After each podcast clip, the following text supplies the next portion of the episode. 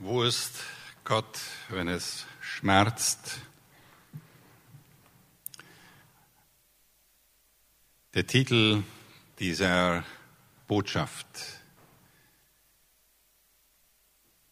Woran erinnert ihr euch?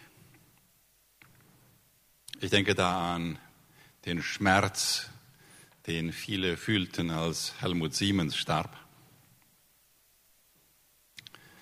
Den Schmerz, den unsere Kinder im Moment fühlen mit dem kleinen Manuel, der krank im Krankenhaus liegt, ein Jahr alt. Den Schmerz von Menschen der in der Ukraine, aber vor allem auch in Syrien, da wo das Erdbeben ist, Damals, als die Flugzeuge in die äh, Hochhäuser in Nordamerika fuhren, dann schrieb ich einen kurzen Artikel, wo ist Gott, wenn das geschieht? Und als im Chortizer der, der äh, Frigorifico brannte, dann schrieb ich eine kurzen Besinnung darüber, wo ist Gott, wenn der Chortizer brennt. Und das sind alles gültige Dinge. Und ich wollte anfangen, darüber zu predigen und ich holte mir einige früheren von meinen Predigten hervor. Und dann stellte ich fest, das ist überhaupt nicht, was Psalm 10 sagt. Der Psalm 10 spricht von Leiden, aber nicht davon. Wo ist Gott, wenn es schmerzt, die Schmerzen, über die dieser Psalm spricht, sind anders. Dieser Psalm 10, und wir werden ihn gleich lesen, dieser Psalm 10, ein Gebet, das mich überrascht. Es beginnt, eigentlich sollte es jedenfalls beginnen, er beginnen mit einer Anbetung, mit einem Lob, dazu sind ja Psalmen schließlich da. Aber das ist noch nicht da. Äh, wir beginnen den Psalm zu lesen, aber dann sind da andere Dinge und keine Anbetung und kein Lob. Und dann sind da neun Verse, der größte Teil dieses Psalms. Die machen mich perplex. Die, die sagen, hey, was geht hier vor sich? Und dann kommt es hintereinander so wie ziemlich, ziemlich äh, massiv diese Menschen mit stolzen Herzen, die Menschen mit perversen Mäulern, die Menschen mit plündernden Händen, die Menschen mit profanen Haltungen, neun Verse lang und in verschiedenen Beschreibungen. Wir werden sie sehen und dann frage ich, wieso, wie passt das in einen Psalm rein? Und endlich dann am zwölften, im zwölften Vers, dann diese dringende Bitte vom Psalmisten, Herr, greif doch ein, greif doch ein. Da kannst du doch nicht einfach so zulassen. Das geht doch nicht. Und dann endlich am Schluss Ansätze der Anbetung und des Lobs, aber noch nicht wirklich. Und das ist die Stimmung dieses Psalms. Und ich habe euch den hier einmal so im, im, im äh, Überblick vorgestellt. Und ich lade euch ein, einfach mal mitzuhören. Und wenn ich mitgehört, wenn ihr mitgehört habt, dann äh, werde ich euch einladen, wenn etwas da ist, einen Satz oder zwei zu sagen, was habt ihr gehört? Was ist euch aufgefallen? Denn eines ist ja, was ich höre, wenn ich den Psalm lese. Eines ist, was ihr hört. Ihr könnt das da einfach von eurem Platz machen. Ich werde das von hier wiederholen. Dann brauchen wir die Komplikationen mit den Mikrofonen nicht. So, wenn ihr, während ich den Psalm lese, ihr könnt hier mit sehr eine Reihe von euch haben ihre Telefone schon offen oder die Bibel und ich werde das hier auch noch mit so, ihr habt Möglichkeiten, das vielfach mit zu empfangen. Wenn ihr diesen lest, dann horcht und hört, was ist das, was euch auffällt? Was ist das, was ihr hört? Dieser Psalm, der Psalm 10, Gott, wo bist du? Der erste Vers, Herr, warum? Warum bist du so weit weg? Warum verbirgst du dich, wenn wir dich am nötigsten brauchen? Und dann diese neun Verse von Perplexität, von das kann doch nicht sein. Lass dir das doch nicht bieten, Gott. Vers 2, gottlose Menschen schrecken vor nichts zurück. Auf den Schwachen und Hilflosen machen sie Jagd und bringen ihnen mit ihren hinterlistigen Plänen, ihn mit ihren hinterlistigen Plänen zur Strecke. Diese Gauner sind auch noch stolz auf ihre habgierigen Wünsche, doch für Gott haben sie nichts übrig. Mit wüsten Sprüchen ziehen sie über ihn her, über Gott. Hochnäsig behaupten sie, Gott kümmert es doch gar nicht, was wir tun. Ja, sie meinen, es gibt überhaupt keinen Gott. Dieser Teil geht dann noch weiter. Vers 5. Noch geht ihnen alles nach Wunsch. Dass du Gericht halten wirst, lässt sie kalt. Sie verhöhnen alle, die sich ihnen in den Weg stellen. Uns haut nichts um, bilden sie sich ein. Kein Unglück hat uns je getroffen und daran wird sich auch nichts ändern. Sobald sie den Mund aufmachen, fluchen, lügen, erpressen sie, wie viel Unheil, wie viel Verderben richten sie an. In der Nähe der Dörfer liegen sie im Hinterhalt und lauern ihren hilflosen Opfern auf. Im Versteck bringen sie die Unschuldigen um. Wie Löwen im Dickicht nehmen, liegen sie auf der Lauer, um wehrlose Menschen zu überfallen und fortzuschleifen. Sie stürzen sich auf ihre Opfer und schlagen sie brutal zusammen. Was wir tun, interessiert Gott gar nicht, reden sie sich ein er ist blind für das, was geschieht und hat uns dazu und hat dazu noch ein schlechtes Gedächtnis. Da hört dieser zweite Teil auf. Der dritte Teil dann diese dringende Bitte vom Psalmisten. Greif doch ein, Gott. Greif doch ein, lass dir das doch nicht bieten. Vergiss die Hilflosen nicht. Warum lässt du es zu, dass solche Schurken deine Ehre in den Schmutz ziehen? Warum dürfen sie sich einbilden, dass du sie nie zur Rechenschaft ziehen wirst? Nein, du verschließt deine Augen nicht vor der Not und siehst dem Unrecht nicht tatenlos zu. Die Wehrlosen können sich dir anvertrauen, den Weisen kommst du zur Hilfe. Zerbrich die Macht der Gottlosen, bestrafe sie für ihre Bosheit, damit sie nicht weiter Unheil anrichten. Und dann der vierte Teil, zum Schluss doch noch etwas von dem, was wir vielleicht erwartet hätten. Der König, der Herr ist König, immer und ewig. Die gottlosen Völker müssen aus seinem Land verschwinden. Die Hilflosen bestürmen dich mit ihren Bitten, Du, Herr, hörst ihr Rufen und schenkst ihnen neuen Mut. Du sorgst für das Recht der Unterdrückten und Weisen. Jeder Gewaltherrschaft auf Erden machst du ein Ende. Das ist Psalm 10. Nicht die übliche äh, Lesung für die persönliche Erbauung vielleicht. Jemand etwas, wo ihr sagt, das fiel mir auf. Das möchte ich hier sagen. Jemand? Ich höre das und, und, und, und verstärke das hier.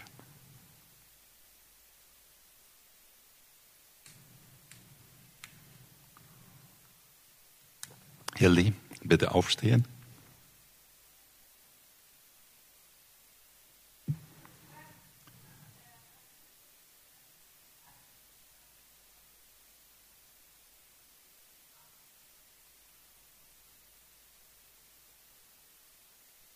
Der Psalmist schreckt nicht davor, seinen, davor zurück, seinen Ärger und seinen Groll in Worte zu fassen, immer aber noch im Vertrauen auf Gott.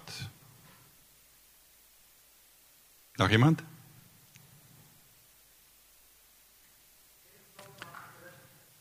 Sehnsucht nach Gerechtigkeit. Das klingt besonders in diesem zweiten Teil so unterschwellig hervor, diesem langen Teil. Sehnsucht nach Gerechtigkeit und Gerechtigkeit im Zusammenleben in der, in der Welt. Danke. Noch etwas?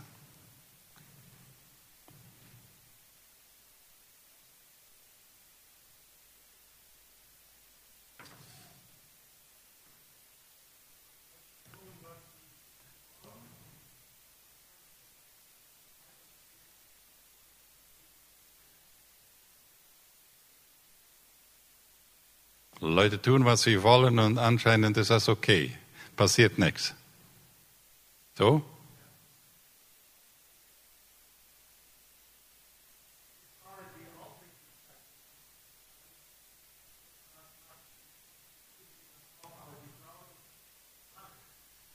Warum eigentlich? Ah, hier wurde gesagt, und ich werde, warum eigentlich nicht, frage ich dann auch gleich. Ja? Äh, äh, ich bestaune die Aufrichtigkeit, die Ehrlichkeit, mit der der Psalmist das sagt. Oft fühlen wir das, äh, aber wir bringen das nicht zum Ausdruck. Und dann meine Frage, warum eigentlich nicht? Willst du darauf antworten? Du fragst dich auch, ja. sind, wir, sind wir schon zu zweit jetzt zum Fragen, ja? Ja. Ja. Manchmal sind wir frustriert und wir wissen nicht, was wir tun wollen und sollen. Und hier ist der Psalmist, der das einfach in Worte fasst. Und der auch in Worte fasst, all diese Dinge, die üblen Dinge, die da geschehen. Das sind die Leute, die sich gegenseitig ausbeuten und das sind die Leute, die sich gegenseitig überfallen und das sind die Leute, die übel übereinander reden und all das und das sagt er einfach. Das sagt er einfach hier so in diesen vielen Versen hier. Menschen schrecken vor nichts zurück, auf Schwache und Hilflose machen sie Jagd. Die Gauner sind auch noch stolz auf ihre habgierigen Wünsche und so weiter. Das bringen wir nicht so leicht über die Lippen. Wer sind wir schon, dass wir das sagen würden, so ungefähr, ja? Danke.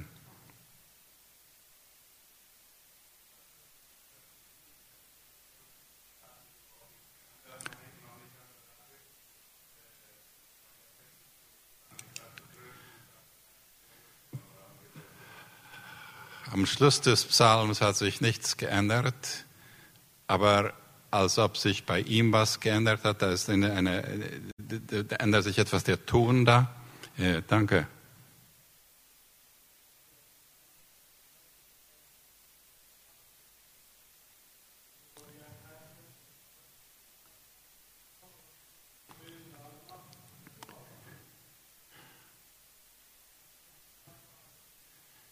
In diesem Psalm sehen wir eine Geschichte, so wie ein Kind, das zu seinem Vater läuft und sagt, schau mal, was die alle machen. Und er klagt darüber, dieses Kind, das Kind. Äh, tu mal was damit, so? Okay. Vielleicht ist das genau der Anknüpfungspunkt an das nächste äh, Bild, das ich euch so zeigen möchte. Äh, wo wir da sind, das ist vielleicht dieses Kind hier. Wir und die anderen, diese Bösen, die gibt es ja in eurem Leben, die gibt es in meinem Leben. Die anderen, die andere Leute ausnutzen und die anderen, die, äh, all die anderen. Und dann äh, sind wir immer wieder geneigt, besonders auch als Nachfolger Christi, diese anderen verändern zu wollen. Das geht uns als Eltern so, das geht uns als Leitende in der Gemeinde so, das geht uns in der Schule so oder ist das in der Schule anders, Paula? Wir wollen die verändern, nicht? Und das geht uns in der Politik so, hoffentlich. Das geht uns in unserem Betrieb so. Und dann irgendwann besinnen wir uns als Nachfolger Christi, wenn wir das sind, darauf, dass ja Gott da auch irgendwie ist. Dieses irgendwie wird ja hier in diesem Psalm auf den Punkt gebracht. Und dann hören wir hier in diesem Psalm, dass wir überhaupt nichts verändern können. Dass wir überhaupt nichts vielleicht verändern können sollten. Oder wie wäre das richtig? Und der Psalm gründet sich hier auf der tiefen Überzeugung, dass der, der richtet und der, der Urteil spricht und der, der verändert, das bin nicht ich, sondern das ist Gott. Ist das genug? Und dann ist da diese Klage, du hast das zum Ausdruck gebracht, diese Klage. Das ist das, was in diesem Psalm da ist. Dieser Psalm äh, spricht in erster Linie davon, dass der Mensch, der Psalmist hier, zu Gott kommt und sagt, schau dir das Durcheinander mal an. Schau dir die Ungerechtigkeit an. Und er zählt das Ganze auf neun Verse lang. Die Klage. Und dann auch mit dieser Erwartung, wie du das passend sagtest, mit dieser Erwartung, Gott, tu mal was damit. Eine Frage so in Klammern, die ich hier vermisst habe und die mich durcheinander gebracht hat beim wiederholten Lesen, ist dieses, diese Frage, was soll ich dann damit tun? Darauf komme ich gleich noch wieder zurück. Und dann ist ja hier diese Erwartung in diesem Film, nicht, dass ich etwas verändere in der Welt, sondern dass Gott der ist, der verändert. Aber das Überraschende hier ist ja dann, und das erleben wir ja immer wieder, dass hier die Veränderung nicht nur bei den anderen ist, sondern wenn ich meine Anliegen zu Gott bringe, dann ist das auch manchmal so, wie wenn ich in den Spiegel schaue. Und wenn ich diese Anliegen und dieses Schimpfen über andere, wenn ich dieses dann auch auf mich anwende, und dann sagt Gott, ja, ich will, ich werde mich um die kümmern. Das wird hier nicht ausdrücklich gesagt, aber es wird vorausgesetzt hier in der Art und Weise, wie der Psalm aufführt. Aber dann sagt Gott vielleicht dann auch immer wieder, aber ich will auch mit dir arbeiten. Ich will mit dir arbeiten. Gott richtet und verändert in diesem Psalm. Dieser Psalm sagt ja nicht alles, was in der Bibel steht. Äh, und ich äh, musste immer wieder mit mir selbst arbeiten, hier nicht Dinge reinzulesen, die hier gar nicht sind. Denn was wir hier lesen in diesem Psalm, besonders in den Versen zwei bis, bis elf, dieser, dieser, dieser zentrale Block mit diesen Aufzählungen auf all, all das Böse, das in der Welt geschieht, das wir ja beobachten, wo Leute sich ausnutzen und ermorden und sich Fallen stellen und so weiter und so weiter, haben wir gelesen. Wir und Gott sind inmitten dieser bösen Welt. So könnte man diesen Psalm auch überschreiben. Wir sind da drin inmitten dieser bösen Welt. Und dann inmitten dieser Welt ein Gebet, das mich überrascht, das nicht mit Anbetung beginnt, sondern mit dieser Frage, warum? Mit dieser Frage, warum bist du so weit weg? So als ob, ja, der ist weit weg. Warum verbirgst du dich, wenn wir dich am nötigsten brauchen? Denn wenn Ausnutzung, wenn Gewalttätigkeit, wenn übereinander reden und wenn einander ausnutzen da ist, da brauchen wir dich, Gott. Warum bist du so weit weg? Und dann diese neuen Verse, die, die uns darstellen, eine Welt, in der auch du lebst. Ich lebe in dieser Welt, der Welt der Gottlosen, in der Welt der Ausbeuter, in der Welt der Stolzen, der Habgierigen, in der Welt der Großmäuler, in der Welt der Hochnäsigen, in der Welt der Erpresser, der Gewalttätigen, in der Welt der Gleichgültigen. Und wenn jemand noch was dazufügen möchte, da sind noch zwei mit Linien, die noch ausgefüllt werden können.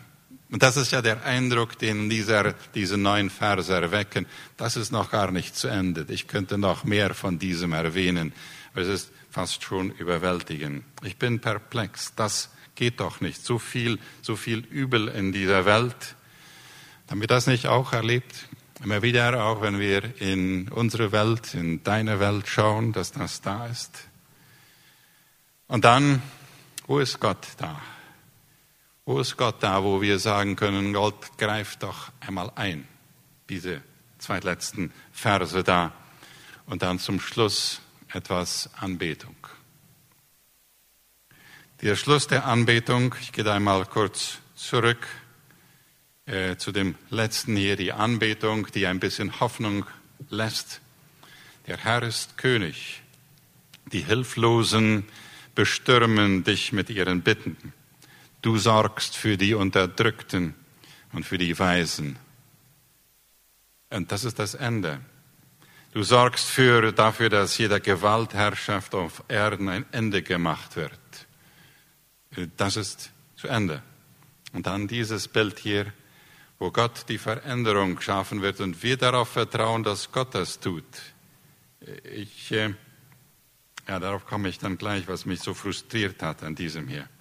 Hier ist das Bild noch einmal, wo wir inmitten dieser Welt sind. Und ihr kennt ja dieses. Und wenn wir dann versucht sind, so zu werden wie die Welt. Und wenn wir dann fragen, was können wir daraus lernen? Was nehmt ihr daraus mit aus diesem Psalm? Vielleicht wollt ihr ihn zu Hause noch einmal lesen.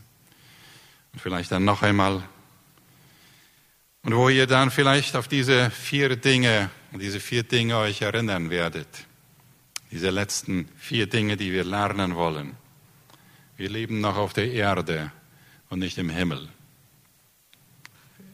Sicher wissen wir das alle. Aber denk mal an die Gespräche, die ihr gehabt habt und die Gedanken und darüber, wie oft wir uns beklagen untereinander über die schwierigen Situationen, über die Menschen, die faul sind und die Schüler, die nicht lernen wollen und die Eltern der Schüler, die nur, die nur Probleme machen. Und ihr könntet da die Liste lange fortsetzen. Wir leben noch auf der Erde, nicht im Himmel. Das ist ein Trost und es ist eine Wirklichkeit. Es ist eine Wirklichkeit. Äh, das zweite ist damit verbunden. Klagen ist okay, aber richtig. Und wie ist das richtige Klagen nach Psalm 10?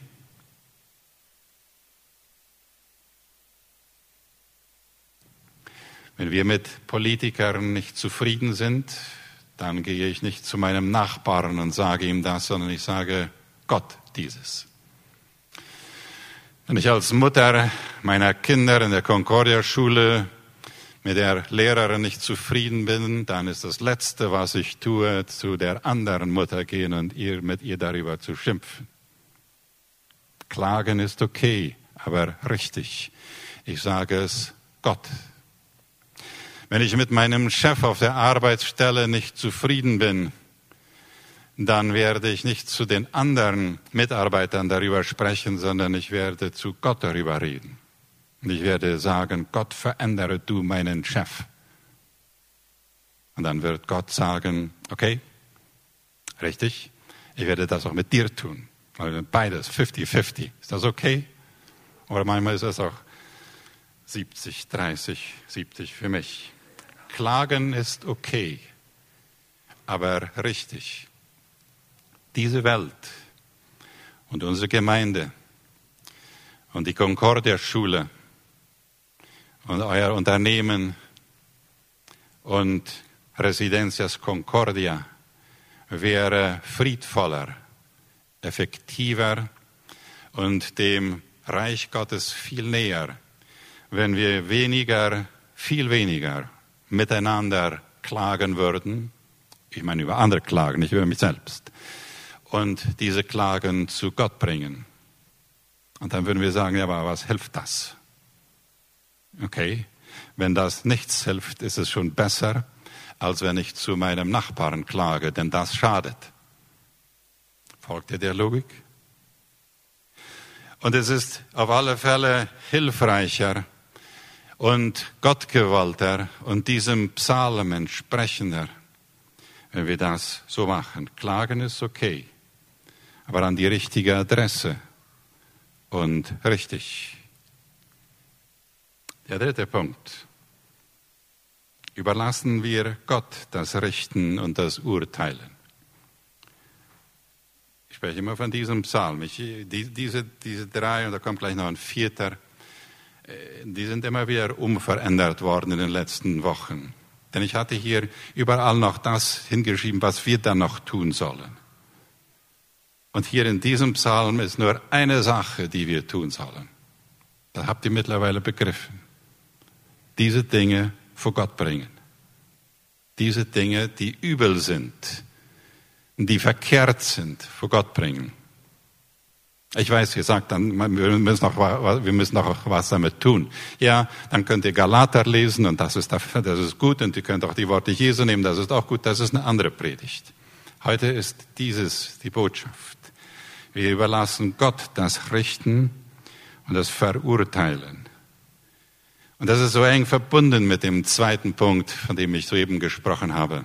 Der zweite Punkt, wo, wir, wo ich sagte, Klagen ist okay.